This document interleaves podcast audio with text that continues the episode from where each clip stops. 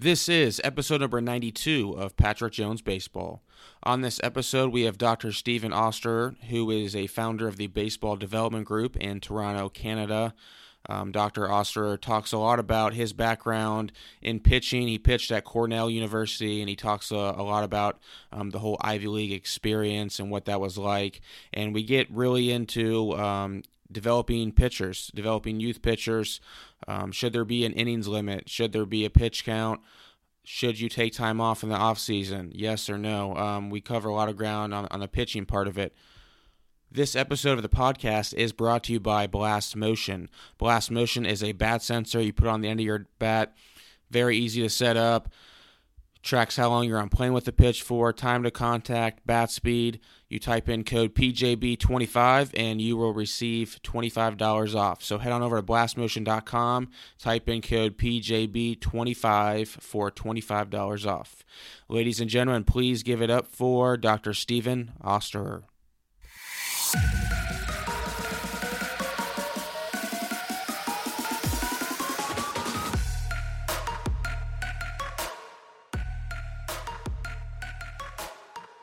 All right, we are now live with Dr. Stephen Oster of the Baseball Development Group. Really appreciate you coming on today, man. Thanks for having me, Patrick. Glad to be here. Well, it's Thanksgiving, so happy Thanksgiving. We're recording this. Um, again, thanks a lot for coming on on, on a holiday.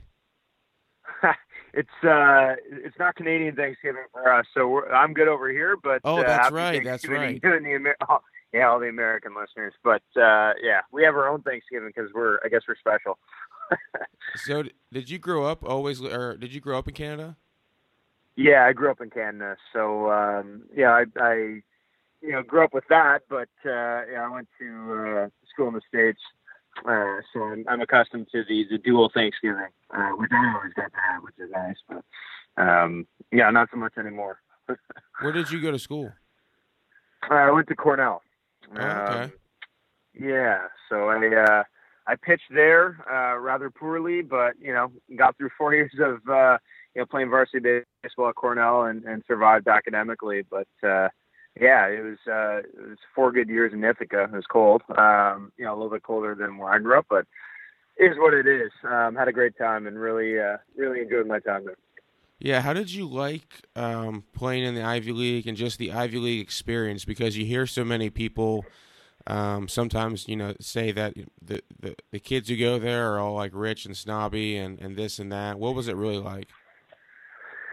Uh, I I didn't get that uh, that impression. Um, you know, I guess Cornell it, it is an Ivy League school. Um, it's you know a lot bigger than some of the other Ivy League schools, so maybe you know, uh, people's experiences with some of the other schools might be different, but uh, you know, from you know, from what uh, my experiences were with that school, it was you know far from rich and snobby players um, on the team. Um, you know, so a little bit different than that, but you know, in general, most of the guys were you know pretty awesome. Um, yeah, I had a great time. We had a really tight team, uh, which makes life a lot easier, uh, you know, when you're going through some of the academic uh, rigors of, of, you know, some of the, the programs that you might be having at, at that type of school. So um, we were really tight knit, uh, you know, and, you know, maybe that's, you know, because of the academic struggles where we all went to the library together and, you know, wanted to, you know, maybe uh, yeah,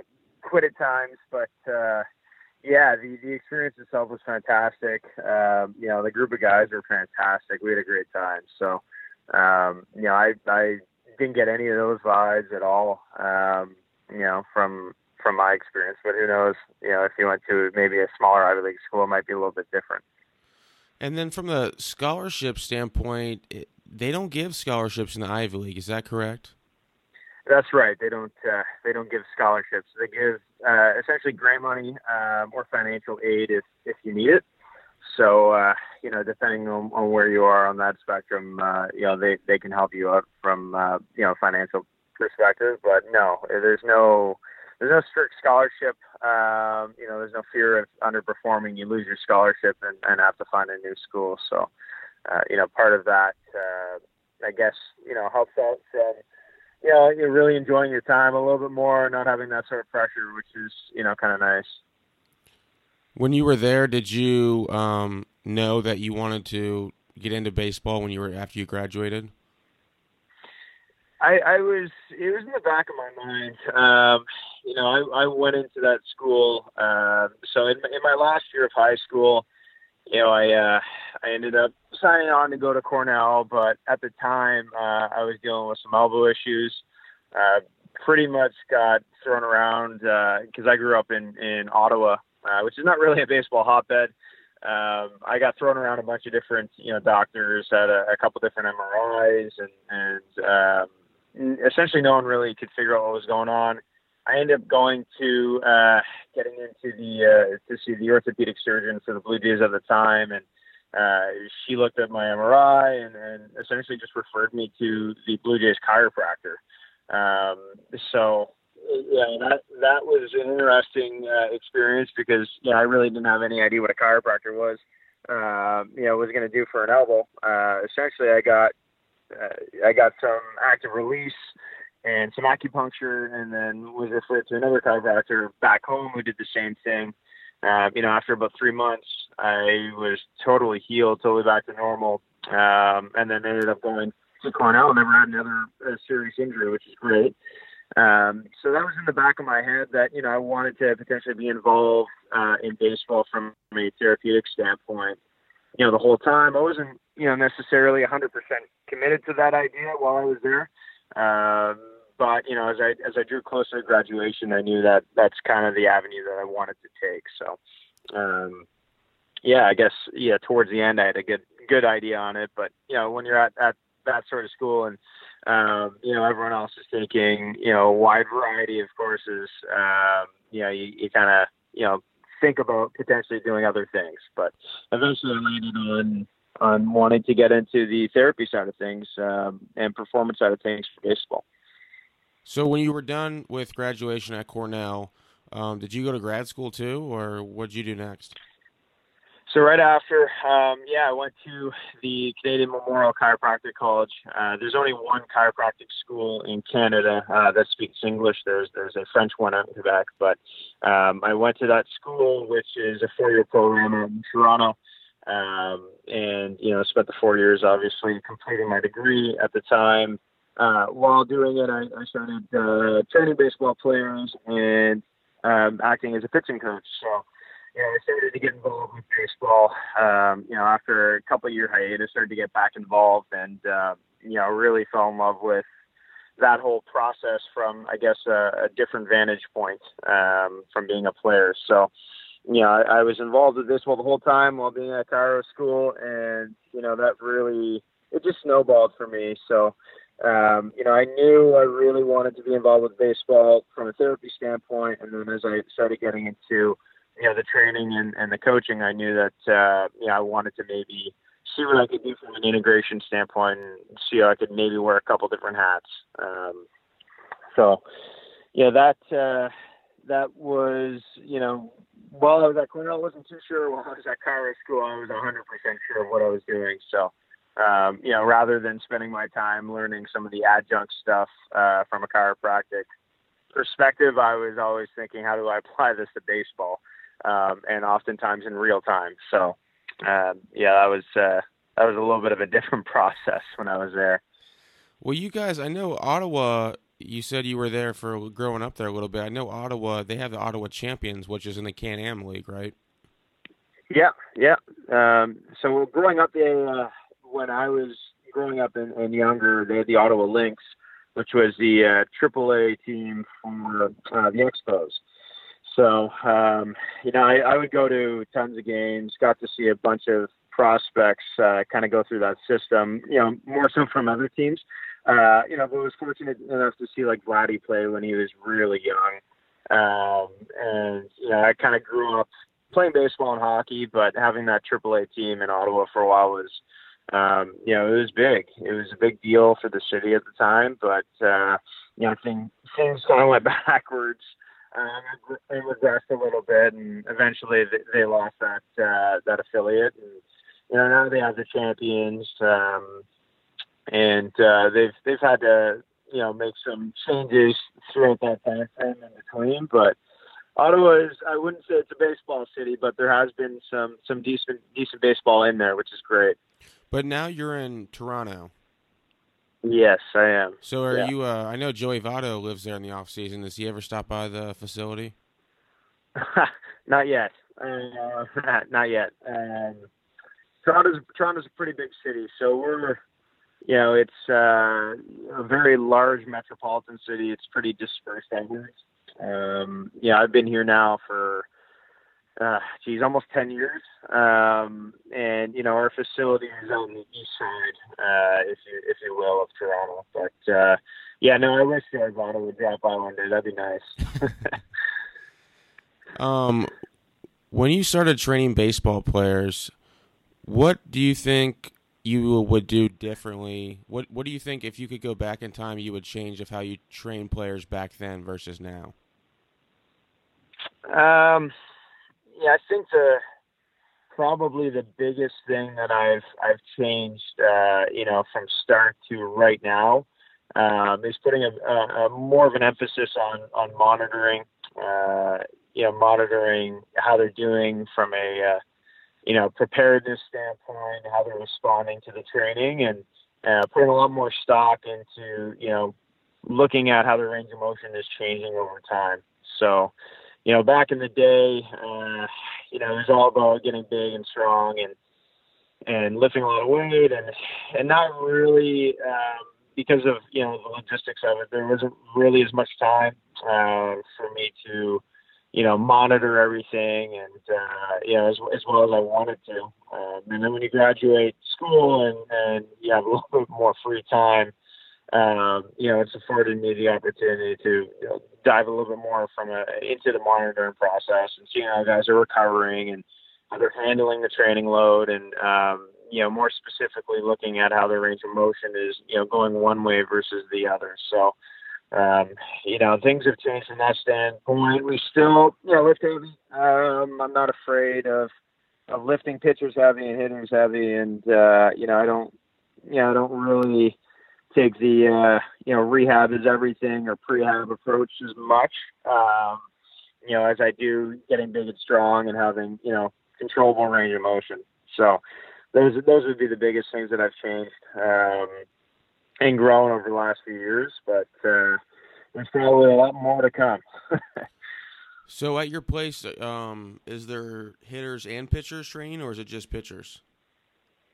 Yeah, so it's, it's mostly pitchers. Uh, we do have hitters as well, but uh, you know, over the last few years, it's it's been way more of a priority developing pitchers. So uh, we do have our hitters. We have uh, you know a few catchers that we deal with smaller groups, but predominantly we're we're dealing with the pitchers, and uh, know that's it's been that way for for a few years, and um, I think it's been that way you know, because I was a pitcher and uh, my business partner, uh, who's who runs all the pitching, obviously he was a pitcher, and you know, we've really hyper focused uh, on developing that expertise and um, you know, trying to get as as good of results as we as we possibly can. But uh, it's just been more of a hyper focus on that. Now we're you know growing obviously the hitting side of things a little bit more, but uh, predominantly pitchers, yeah. I've been following um, a Driveline for a while, and Kyle Boddy and, and all the weighted balls, and, and now they're into hitting too. Um, is that something that you kind of do as well as as the weighted ball work for the pitchers, or how do you guess get get into the training side for pitching? Um, how how do you go about um, getting your guys ready? From, from from a pitching perspective, we do use the weighted balls. Um, you know, it's I guess when we talk about the perception sometimes is is more of the pull downs or running guns and um, you know high effort stuff uh, with you know the smaller range of weighted balls. I think that's what people you know, typically jump to uh, when they think of that. So we do we do put an emphasis on that when we're ramping uh, intensity up, just to to essentially just try to you know put more load on the athlete and get them to feel what it's like to to go higher intensity um, you know, depending on the training age and, and how long and, and how strong uh, they are, you know, will dictate, you know, whether or not they're actually going to get into that sort of thing. But we definitely use, uh, you know, the plyo balls and the heavier plyo balls, uh, you know, from a, a drill perspective, and um, you know, trying to vary the weight and give guys a bit of a different feel when they throw. Um, so we're definitely, you know, we're definitely doing that. Uh, you know, every time they're in there, they're going to be doing their drill work with, you know, variations of, of different loads of the balls, of the plyo balls. And, um, you know, from a heavy, uh, you know, heavy or under, slightly under load throwing perspective with running guns or off the mount, uh, it really depends on, on the player and, and where they are and what they're able to handle. So, um, you know, that's a little bit different. From a hitting perspective, we haven't really got much uh, yet from using the, the weighted balls. Um, we did a little bit in the summer just to get a feel of, of how that would work out. But, um, yeah, we, we honestly haven't spent that much time into it yet. Who runs the uh, the hitting side? Well, it's it's a bit of a combination between uh, um, the our pitching coordinator, who was actually a two way guy at uh, at Coastal Carolina. Um, so he he does some of the hitting stuff, and then we uh, we brought in a catching instructor who's also hitting us. So he was he was a bullpen uh, bullpen catcher for the Jays for a year, um, and he runs the hitting side as well as like with the running the catching stuff. So us the guys have have been you know implementing it, and and I don't obviously look over that. I can't hit hit for uh, for anything, but um, they're the guys who are running it right now. Yeah. I'm not sure if you saw this the other day, but uh, I know there was an article about uh, pitchers throwing harder and it, you know relating that to um, Tommy John surgeries, and was just curious on your opinion on what do you think the reason that so many pitchers are getting hurt or having Tommy John, especially at a really young age too, like high school kids? Um, I mean, having yeah. been throwing for that many years, um, why do you think that is? Right. Um, I did read the article. It was, uh, um, it's a little bit sad, honestly. I think uh, when you talk about injury, it's, it's so multifactorial um, to begin with that it's hard to it's hard to pinpoint it on one or two things. Obviously, when you got a lot of variables, you know, there might be there might be a couple that stand out more or, or more significant than others. But you know, when we talk about the Tommy John, um, you know, epidemic, which is not necessarily a word I, I like all that much, um, because I think it creates more fragility in, in, in pitchers than anything. But uh, you know, when we talk about how those rates are going up and especially in the younger age. Uh, you know, I, I don't, you know, I don't necessarily know if it's because we're, you know, selecting for harder throwers nowadays more so than anything else, or, you know, if that's the biggest factor, or if it's a combination of that, um, you know, with more showcases, more throwing, more, com- you know, year-round competitive uh, throwing situations, and you know, almost the explosion of of youth uh, paid for youth sports. So I, yeah, I really don't know, and I don't think anyone can can pinpoint it on a couple things. Um, you know, but if you ask me, it's it's probably that selection in the game now that uh, you know velocity is really easy to track. It's um, it's something that everyone's selecting for and talking about at higher levels. So there's more attention to it and I think there's a lot more opportunity for guys to throw, um, you know, in front of scouts around and, and showcases, and um, you know, trying to get their velocity noticed that is probably putting you know more cumulative stress on arms and um, yeah, than then obviously what they can handle, right? Otherwise, there wouldn't be injuries, but. you Yes, I think those would probably be, you know, the two biggest variables. But at the same time, um, you know, no one really necessarily knows the answer. Um, you know, for me, uh, I think there's a significant under preparation um, that's that's going on in terms of uh, weightlifting or, or strength training, and um, even just ramping up and, and managing workloads. That's probably a big contributor as well. Uh, you know, from our perspective, if we got a really, really hard thrower and they're young and, and they're not necessarily skeletally mature, um, and they're not strong, then, you know, that arm is, yeah, it probably doesn't need velocity training necessarily. It needs more strength training and, and at the same time, it needs some considerable, you know, management of their throwing load. So, Um, you know, obviously kids want to play uh, because they throw hard and they get outs and they want to pitch more. But you know, I think we got to be smarter about you know what we're what we're asking them to do year round. Um, and that doesn't necessarily mean, at least in my opinion, you know, shutting down from throwing hard year round. But um, you know, there's a difference between you know showcasing year round and competing year round, and and you know maybe maxing up you know intensity in the off season, you know, once every two weeks, um, and for a limited number of throws. So. Yeah, it's a it's a it's a long that's a, I guess it's a long-winded answer, but um, I think it's it's not as simple as you know pointing the finger at just velocity. There's a lot lot of things that go into it, um, and and it's a really obviously a really difficult situation that you know not just one you know part of the country is dealing with, everyone's dealing with, um, and we deal with it up north too, even though we're inside six months a year. So it's it's not simple, um, and I think we need to you know try to uh, try to look at alternative ways and and, and strategies, and, and obviously what we're doing right now. But so yeah, you don't you don't think it's rolling downhill. You don't think it's a bad idea for, for for players to continue to throw. You just think it it it's probably a bad idea for them to continue to actually play on a team year round, year round. So they can throw year round, but being in a game environment with that type of intensity, that's what they should try to avoid. Yeah. Um, again, and then this is uh, probably a much longer conversation, but yeah, I mean, from if you look at it from uh, just you know basic physiology standpoint, and you know looking at how tissues, the connective tissue and muscular tissue adapt to load. You know, when you stop loading um, those tissues, they you know they they will become weaker.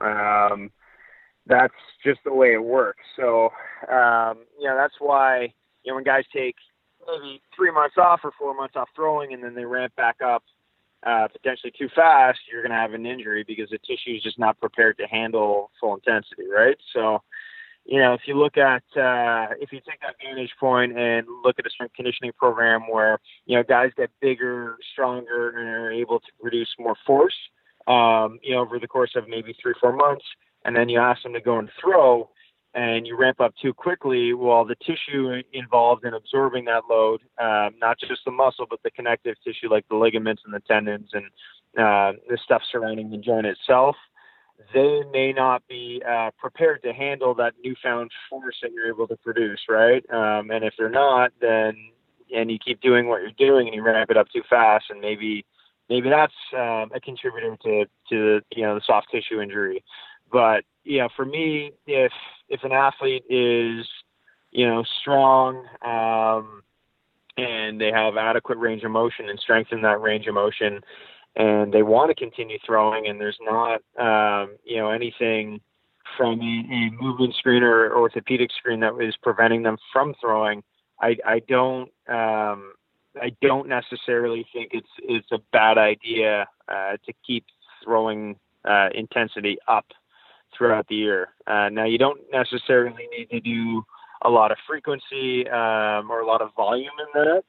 Uh, because that is obviously going to take away from you potentially correcting some things, maybe you find some imbalances um, or deficits that you want to want to correct um, while you're also still throwing. But um, yeah, I don't think shutting down, you know, mandatory shutdown for you know X amount of time is doing anything uh, to help the tissue uh, prepare itself for the throwing that you're about to ask them to do. Um, so to me, it's not necessarily a you must shut down.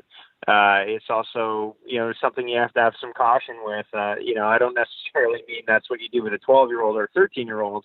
Um, and I do think that understanding, you know, the workload management side of things is important um, in, in making those decisions. So I, I don't I don't want anyone if if they hear this to think, yo, we're to throw year round and we're to max out, you know, a couple days a week uh, year round and everything is to be just fine. That's that's not necessarily the case, but um, I think when done properly and managed properly, there there's a strong argument to be made that you can keep uh, you know throwing intensity up year round and and help you know keep that connective tissue and, and the muscular tissue strong specifically for throwing. Does that make sense? Yeah, no, that that makes sense. And I think one of the things that, that I hear a lot is is with players and parents of, of high school kids is, you know, we're gonna take some time off, we're gonna hit the weight room hard, you know, he's gonna put on muscle, he's gonna gain weight, and then we'll start to ramp it up a little bit. My question for you is is does actually gaining weight translate into throwing harder necessarily?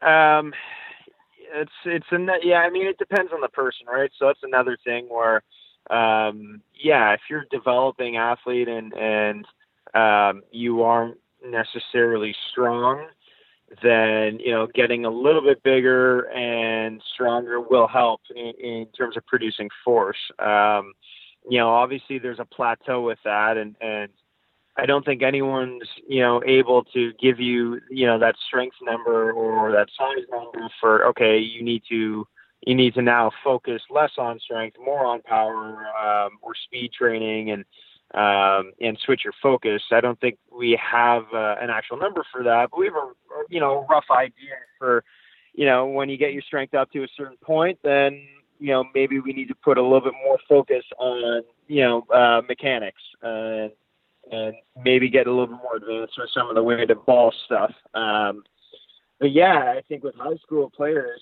you know, they aren't physically mature. They're not able to, you know, create or, um, you know, absorb force uh, all that well. And, uh, you know, getting bigger and stronger is going to provide benefit, uh, you know, and, and at least until they get to that plateau uh, that we don't necessarily know exactly where that is. But once they get to it, then you know, you, you see it all the time where guys just get stronger or more powerful. They don't necessarily improve their, you know, their velocity, for example. Um, but yeah, for, as a general guideline, I think it's it's important to get bigger and stronger, um, especially for the developing athlete. But you know, at the same time, uh, you you have to you have to be careful. I think when you get back to throwing, in terms of you know ramping it up slowly and, and monitoring how that athlete's handling it, because right? If you spend, like I said, if you spend you know three four months getting bigger and stronger, and now you're you're able to produce more force from a throwing perspective, for example, um, you know, you got to be smart about you know letting your connective tissue, um, you know, build itself up uh, to handle that newfound ability to create force. You know what I mean? So. Um, I don't think it's as simple as take three months off, get bigger, stronger, get back to throwing, and you know get after it, um, especially when when guys get you know a big boost in strength, um, you know, in the gym over the course of three four months if they're a high school player. Yeah, it's just it's tough because there's so much information out there that you sometimes don't even you don't even really know like like who's telling the truth and who's not. yeah, totally. Um, that's the world we live in right now, right? Where you know you can, as a player or a parent or a coach, um, or even myself, you can go online and, and find tons of information, go down tons of rabbit holes, and not always know who's right, who's wrong, um, or, or or what to do. You know, I think you know for most parents uh, and, and, and coaches, you follow the successes. Um, you know, people who are successful and and seem to have some sort of rationale for why they're doing what they're doing. You know, for me, uh, you know, I always try to ask myself the question, why, you know, why are we doing this? What, what is the intended effect? And, you know, is there some sort of underlying, you know, physiological principle uh, or evidence to support what we're doing? So, you know, it's uh, it's it's not easy. It's definitely not easy to, to you know find the right information or or to, uh, to then implement it, right? Um, especially when it comes to, I think, to to managing throwing workload and you know, even some of that stuff that I just talked about about connective tissue, like that is that's out of the realm, um, even my realm a little bit. Uh, you know, let alone a player or a parent. So it's tough. Uh, it, it really is tough. Well, since since we have you on the show right now, I want to ask you. Since I get this all the time and I have no idea, I mean, what age should kids start throwing curveballs? Huh. Um, that's a good question. So, I I don't necessarily uh, you know think it's bad to start you know playing around with curveballs um, at an early age. You know, stress to me is stress. Um, When you say Yeah, early I- I age, like like what age are you talking about? I mean, if if you're playing around, you know, playing around with curveballs when you're seven, you know, you're just learning to throw. You know, it's not. It shouldn't be the focal point of, you know, learning how to throw a baseball in in the realm of the actual game because throwing a curveball at seven, you know, it really doesn't mean that much, right? Um, you can get a lot more out of of uh, being better at baseball from learning how to throw a ball from point A to point B with some sort of accuracy than it is to learn how to throw a curveball. You know, from a stress standpoint, I don't I don't think it's um, you know going to blow up your elbow or cause damage because you you know you you play around with your father you know with the grip of a curveball here and there. Um, you know, and, and and just learning how to you know practice it if that makes sense. You know what I mean? I think seven or eight, um, you know, seven or eight year olds obviously doesn't have the skill set to to do that. I don't think, and they don't necessarily have the size of hands that would necessarily make sense to actually learning how to throw a curveball. But I think demonizing, uh, you know, learning to throw different pitches at or, or, and just getting an introduction to to that from a you know an injury standpoint is yeah I don't I don't agree with it um, you know from a learning to play the game honestly I think there'd be a lot you know a lot more advantage to learning how to throw a fastball um, you know uh, until you're at least 14 you know what I mean um, I think trying to learn two different you know pitches or three different pitches from a skill acquisition standpoint growing up, um, if you don't know how to throw a fastball, it's probably not the best way to go about it. Um, you know, you can have interference effects in a way where, you know, trying to learn to throw a slider or a curveball and a changeup and a fastball at the same time is going to take away from you actually learning how to throw a fastball. Um, so from that standpoint, you know, it, it's probably better to just you know, learn how to competitively throw a fastball in game until you're a little bit older.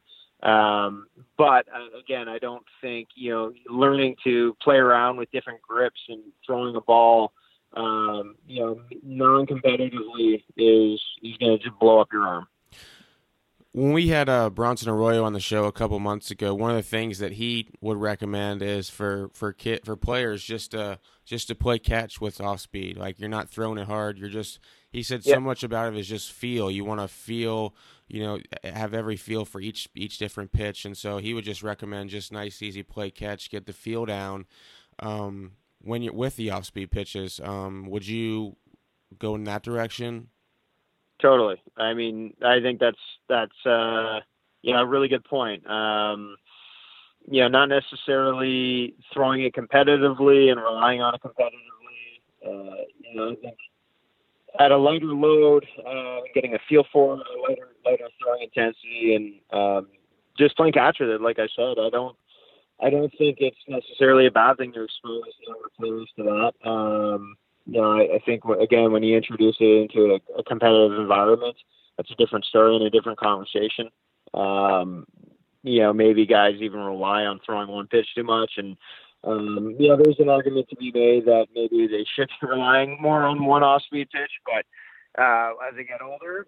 But I, I, yeah, I would, I would definitely uh, agree with what Bronson was saying um, in terms of just getting a feel for it at a younger age um, and introducing it into a competitive environment. You know, after we have a better handle on, you know, pitching in general. Um, you know, and some of the other parts of the game. Well, the next next big thing, next big thing that's out, that's currently out there for um, amateur um, athletes is the pitch count, and even Yep. at the big league level, I take that back. It really all levels is the pitch count. How many pitches should they throw um, at this level? I mean, what are your thoughts on the whole pitch count dilemma? Uh, yeah, it's uh, it comes uh, again. It comes back to you know a little bit more from from a physiological standpoint. So, yeah, pitch counts at at a younger age. I think you know implementing guidelines and rules um, are a great idea just to prevent you know pitchers from doing too much. You know, having said that, um, you know, you can get around that by, you know, pitching in showcases and, and pitching in, in different leagues that don't necessarily have the same pitch rules and, and pitch counts. Um, yeah, I think just having having those guidelines is a good step to prevent players from throwing way too much, especially, you know, players you throw harder and are selected for um, from doing that too much. I know in Ontario they're they're revising their rules, but uh, what we've had in place here for the last little bit, and I don't think it's going to change for a year or two, um, but I could be wrong on that. Is if you're 15 or 16, you can throw you know 90 pitches in a competitive game on a Friday, um, and then come back on Sunday and do the exact same thing without penalty. Whoa! Um, which is yeah, um, kind of insane, um, if you ask me. But the guidelines, I think, are you know the the new pitch the Pitch Smart guidelines like that, um, and that's kind of what they're uh, uh, employing here um, is to prevent that sort of situation, um, and it's to you know put a limit on how often you're going to be able to throw. You know, with that said, um, you know guidelines for the number of pitches. You know, it's we've fallen on you know an older age on a number around 100 is you know what is is shown to be at least now what everyone thinks is the safe number. But you know, if you look at the number of injuries in terms of shoulders and elbows um, and the rates, it's you know the shoulder injuries have gone down over the last decade. The elbow injuries have gone up. Essentially, we've stayed at about the same injury rate. Um, so I don't necessarily think you know looking at the problem from you know this is this is the number of pitches you need to throw um, you know roughly in a game and and you know, taking that perspective is is solving anything. So, you know, for me, again, it comes down to you know what are we trying to do from a tissue perspective. Um, I think that we don't manage throwing load in the off season as well as we probably should, or even in season. Um, but yeah, I, I don't think imposing at an older age, imposing strict pitch counts and um, innings logged is you know the, the best way to look at the problem. I think it's it's more you know how we're handling that load uh, coming you know into the season and you know keeping an eye on um, you know throwing loads throughout the year in terms of how how a player is actually handling that. So um, you know we can't necessarily throw on uh, you know an imaging device to look at everyone's elbow you know as they go throughout the year, but you know, if, if you have the availability to do that and you have the resources to do that, I think that'd be an interesting thing to look at um, and really try to understand what's going on, you know, at the tissue level, um, you know, handling those loads. So at a younger age, for sure, they're good. Uh, you know, as you get older, it's, it's, um, to me, it's, it's a little bit more difficult to have a question to solve or complex question to solve man, I just I can't get over 90 pitches on a Friday, and you'd be allowed to come back on a Sunday and throw 90 more. Yeah, um, and and the 90 number that might be you know it might be un, right under 90, so you can get away with 89, something like that. um, you know, and the numbers are a little bit you know a little bit lesser when you're younger. Um, you know, but I I went through it as a pitching coach not too long ago where you know we play teams and they throw their stud on on a Friday and come back with them on Sunday. They beat us twice in a tournament.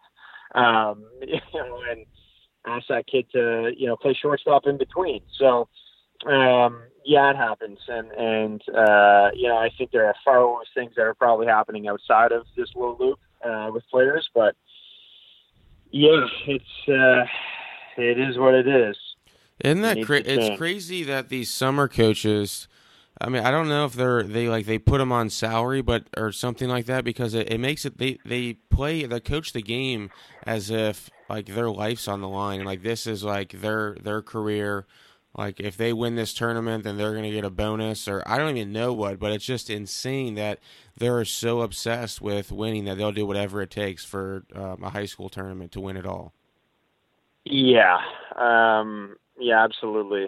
So uh, you know, the coaches the coaches here are by and large not paid. There's no financial incentive to win.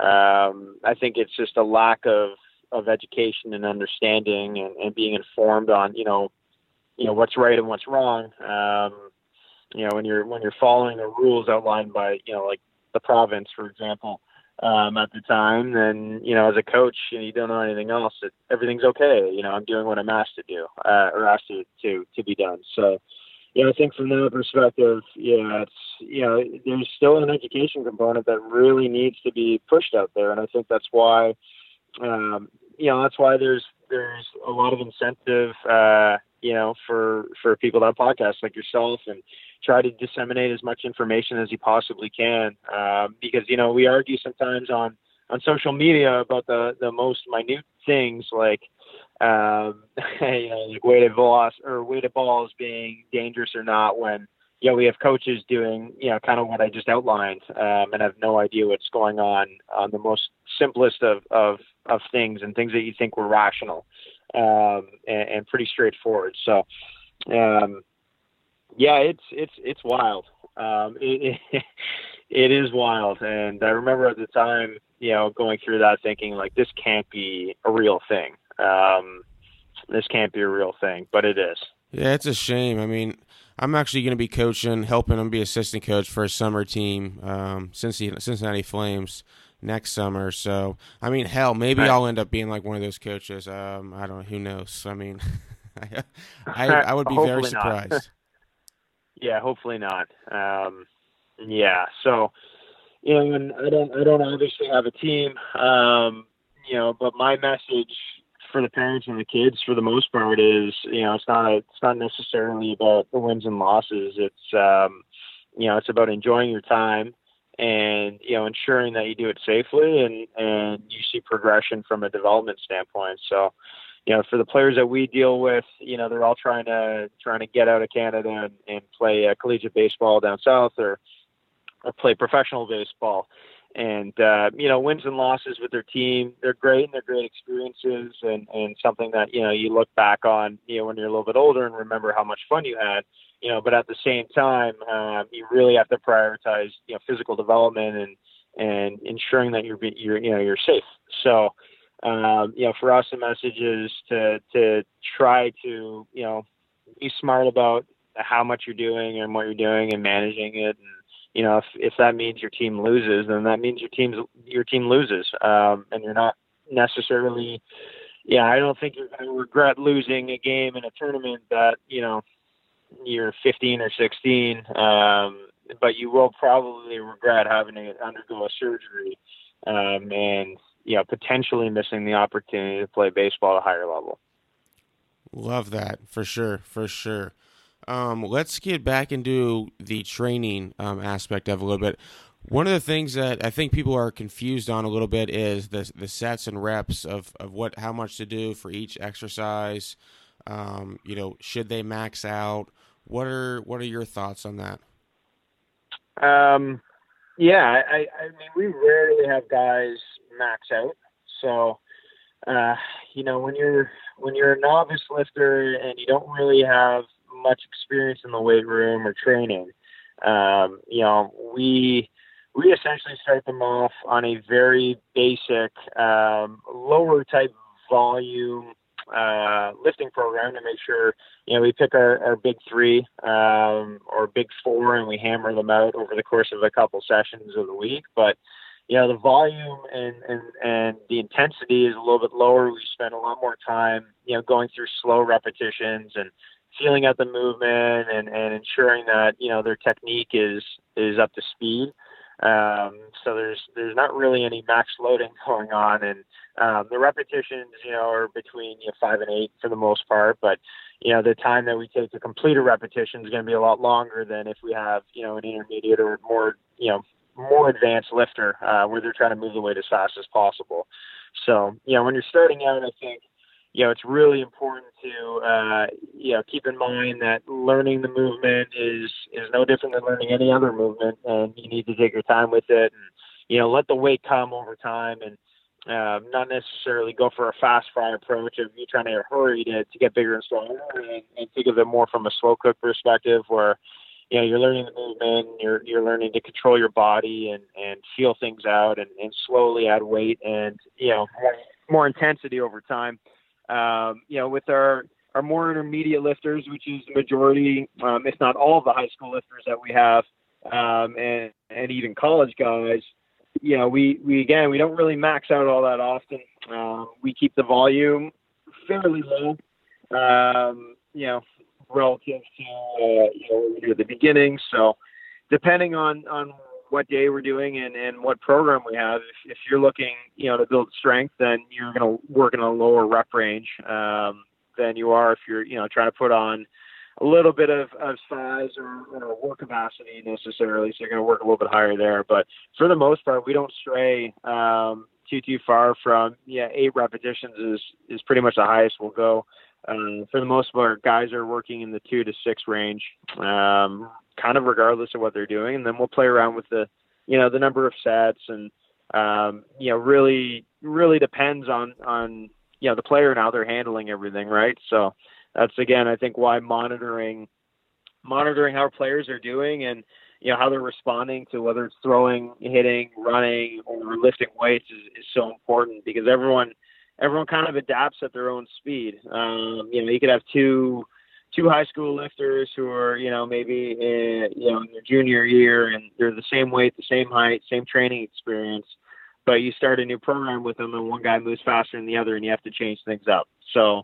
Um, know, we're pretty flexible from that standpoint. We like to to monitor and make changes more frequently than um, you know maybe other places do. But uh, yeah, from a you know sets and reps perspective, at the beginning, you know, you're just trying to you're trying to feel out the movement, you're trying to learn it and take your time with it, and then you know as you advance, um, you know, your training age and your experience, and you know you can bring up the intensity a little bit more, and um, you know drop down the volume a little bit more, but we don't we hardly ever ever max max out, um, and we try to stay away from that a little bit one of the things that uh, that you see online is people um, ripping the bench press for pitchers.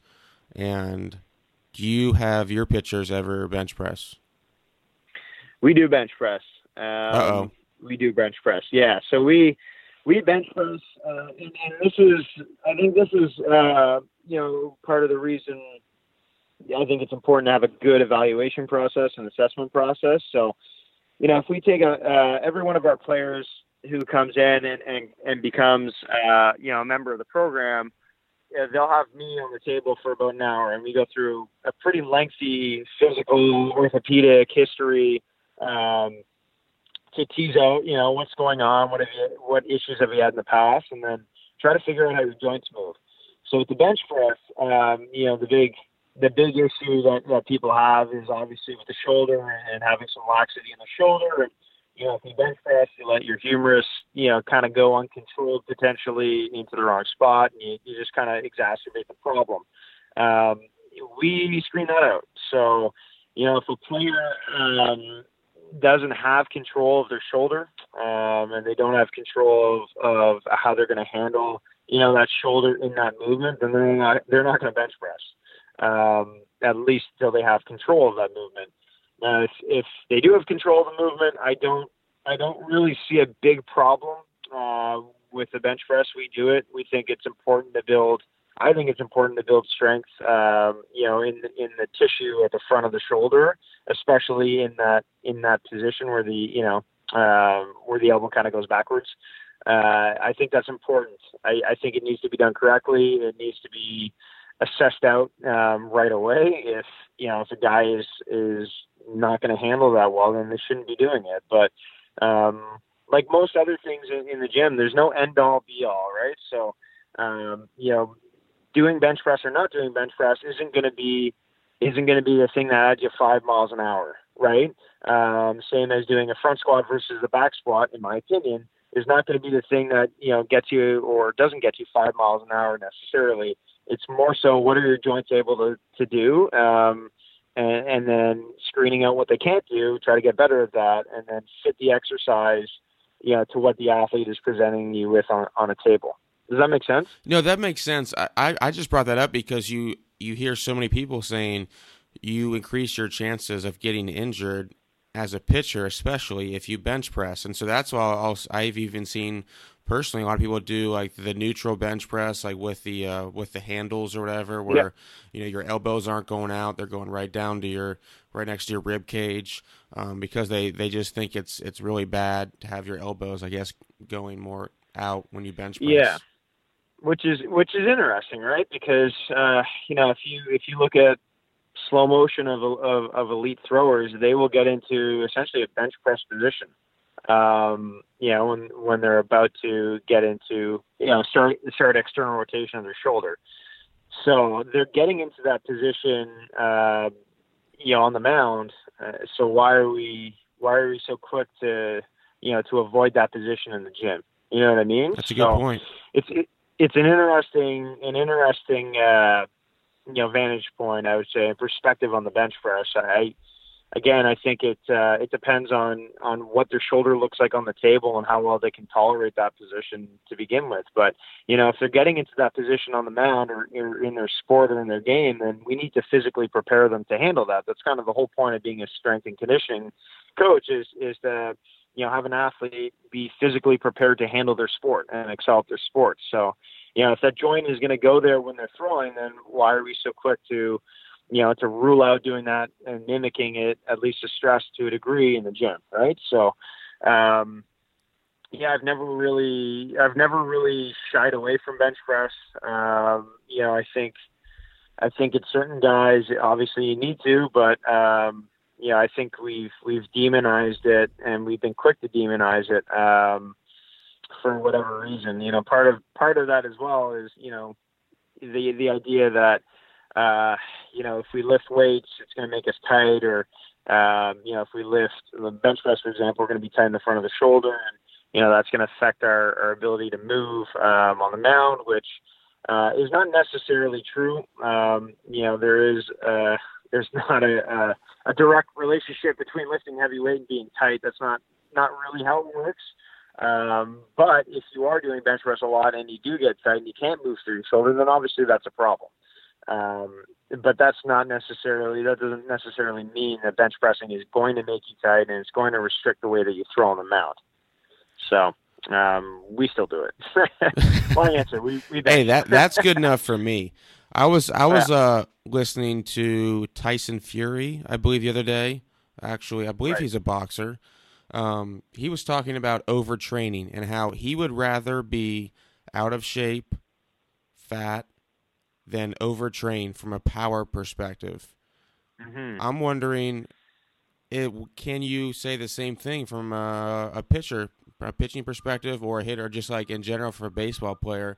Is it worse to overtrain and not have that explosive movement um, and feel strong and, and, all that that goes with it than um, having the the other effect?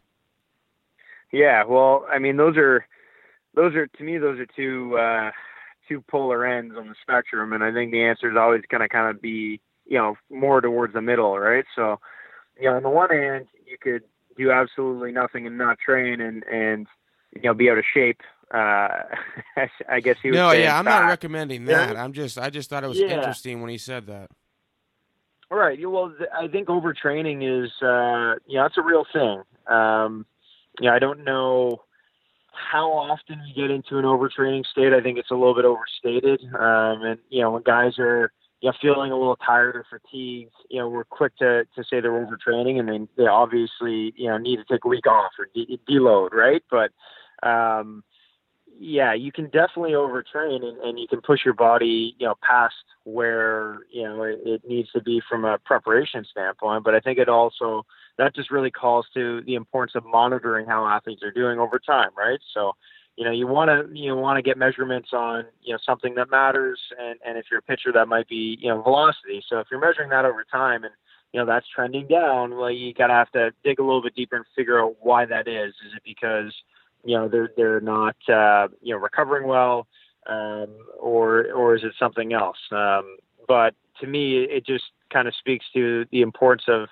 of monitoring you know how they're doing. So it's a little bit harder, uh, and there's a lot of different ways that you can go about doing it. It's a little bit harder if you don't have the resources, um, you know, or the tools to do it. But something as simple as as just subjectively getting you know getting a subjective answer from an athlete you know how are you feeling today um, and doing that consistently over time i think is is a valuable tool um, you know we use subjective wellness questionnaires to you know see how an athlete is is scoring their sleep or their soreness or their tiredness um, you know as as a means of you know figuring out how they're handling what we're asking them to do and if you know, if that is trending downwards, um, or, or we're seeing acute change in that, then, you know, maybe they are potentially overtraining and we need to, you know, put the brakes on a little bit. But, um, yeah, it's a real thing. And, and I think, you know, uh, we always have to be careful about how you know how much we're asking athletes to do, and that you know doesn't mean just throwing. It means how much are you doing in the gym. You know, we often get guys who are in the gym. Uh,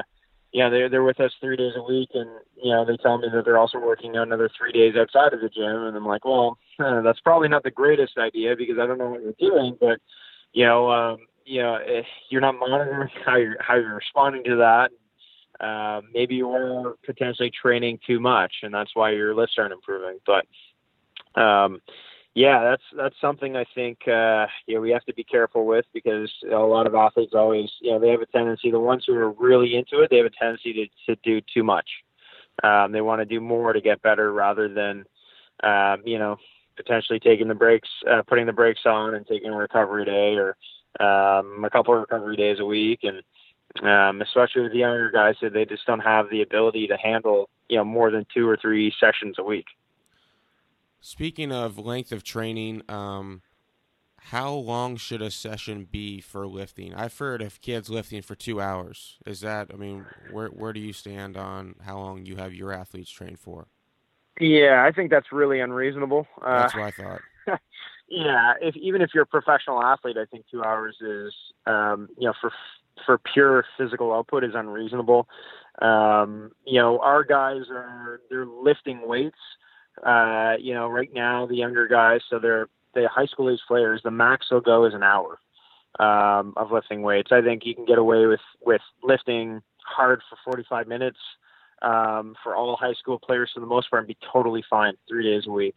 Um, you know, because I think what ends up happening is you know you're in there for for an extended period of time. Not only are you you know accumulating too much fatigue but you know i think it, there's a there's a degree of of athletes just not having the intent for every rep right? So um, it's hard enough getting athletes to have you know 100% intent um, on on five reps let alone you know prolonging that over an hour and a half. You know you can you, their attention span to begin with is is limited. So um, for me you know, 45 minutes to an hour is, is more than enough. Now, uh, you know, you can be in the gym and do other things. Uh, you know, like for us, they have a monitoring process, uh, you know, writing stuff down, and they have a process for, you know, going through their joints and assessing how their joints are handling everything. And that's not necessarily stress um, or high level stress. So, you know, they might have 20 minutes of that. So, you know, if you add that to the 45 hour, then they might have an hour and a half in the gym, but they're only physically working hard for 45 to an hour max. Um, two hours to me is is unreasonable. At a certain point, your body just can't handle that. Um, and I don't necessarily know why you'd want to go that long, anyways. So um, I would stay away from that. 45 to an hour. Stay there. do you do you have uh, pitchers who come to you uh, post Tommy John surgery, and, and you're responsible for their rehab? Yep.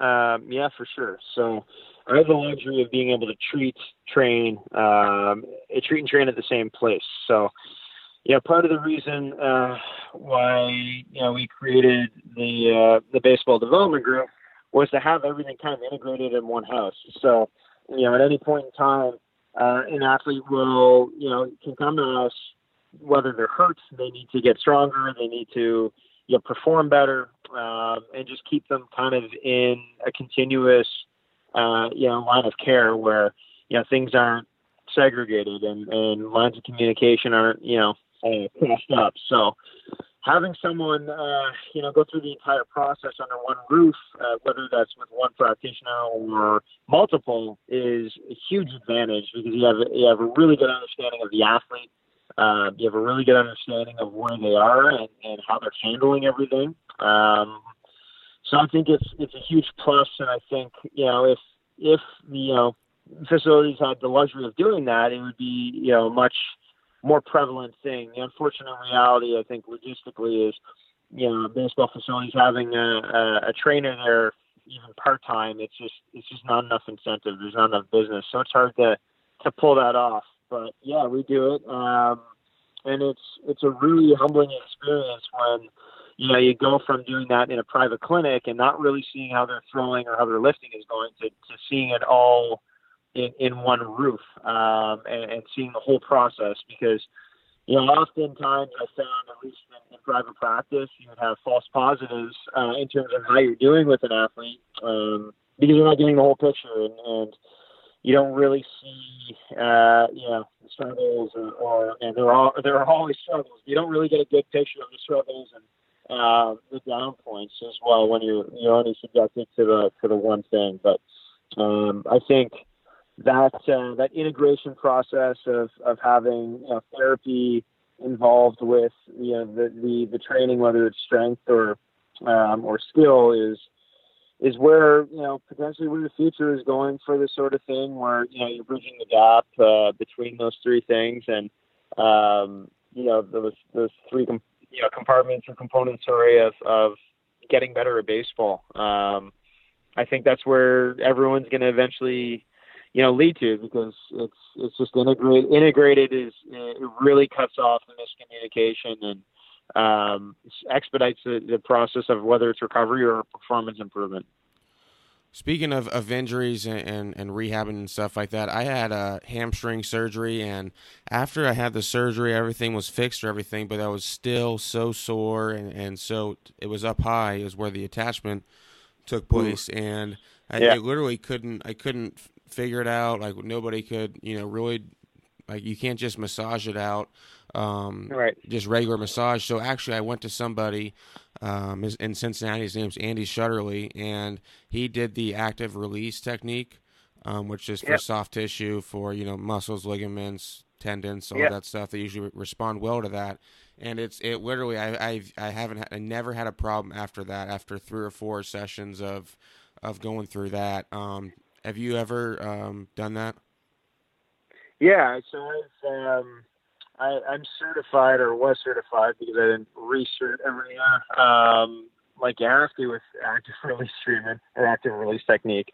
Um, so I went through those courses, and then I went through uh, the functional range release courses, which it's similar, but you know the methodology seems similar, but the underlying rationale is, you know, in in large contrast to to ART right now. But yeah, I think uh, you know the soft tissue stuff and, and having a quality manual therapist involved in the process, and like it obviously worked for you, but having them involved in the process of uh, you know even performance games is is really important, uh, and and you'd see a really big spike in terms of how players are doing and feeling, um, even just subjectively from from having them exposed to it relatively frequently. Um, so yeah, we, I mean that's that again. That's the beauty of of doing uh, having what we have is I can at any given moment if a player's you know feeling something that you know is is uh, a new sensation or they're tight or or sore or stiff or anything like that, I can throw them on the table on the spot,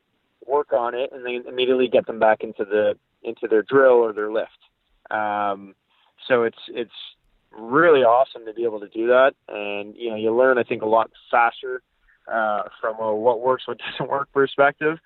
But yeah, the integration of that right into into you know the, the training side of things is is I don't I don't use the word game changer, but um, it's it's it can be a pretty significant boost uh, for the athletes for sure. Yep, absolutely. Stephen, really, really appreciate uh, you coming on today. Um, dropped some great content for everybody, and um, I learned a lot. I know um, everyone listening um, will as well. So again, really appreciate it. All right, thanks a lot. Um, you know, again, like I said, I think it's it's really important to you know to have you know some some conversations on stuff like this, and, and for you to you know continue pushing out content and, and information and educating as many people as we possibly can. Um, you know, at the end of the day, like I said, there are still you know, we, we sometimes on social media, you know, people are fighting for you know minutia when there are much bigger problems, um, and we need to to reach as as many as many people as possible. So, you know, I appreciate being on the podcast, and um, you know, really really appreciate you know the work that you put into it and try to spread more information. Thank you.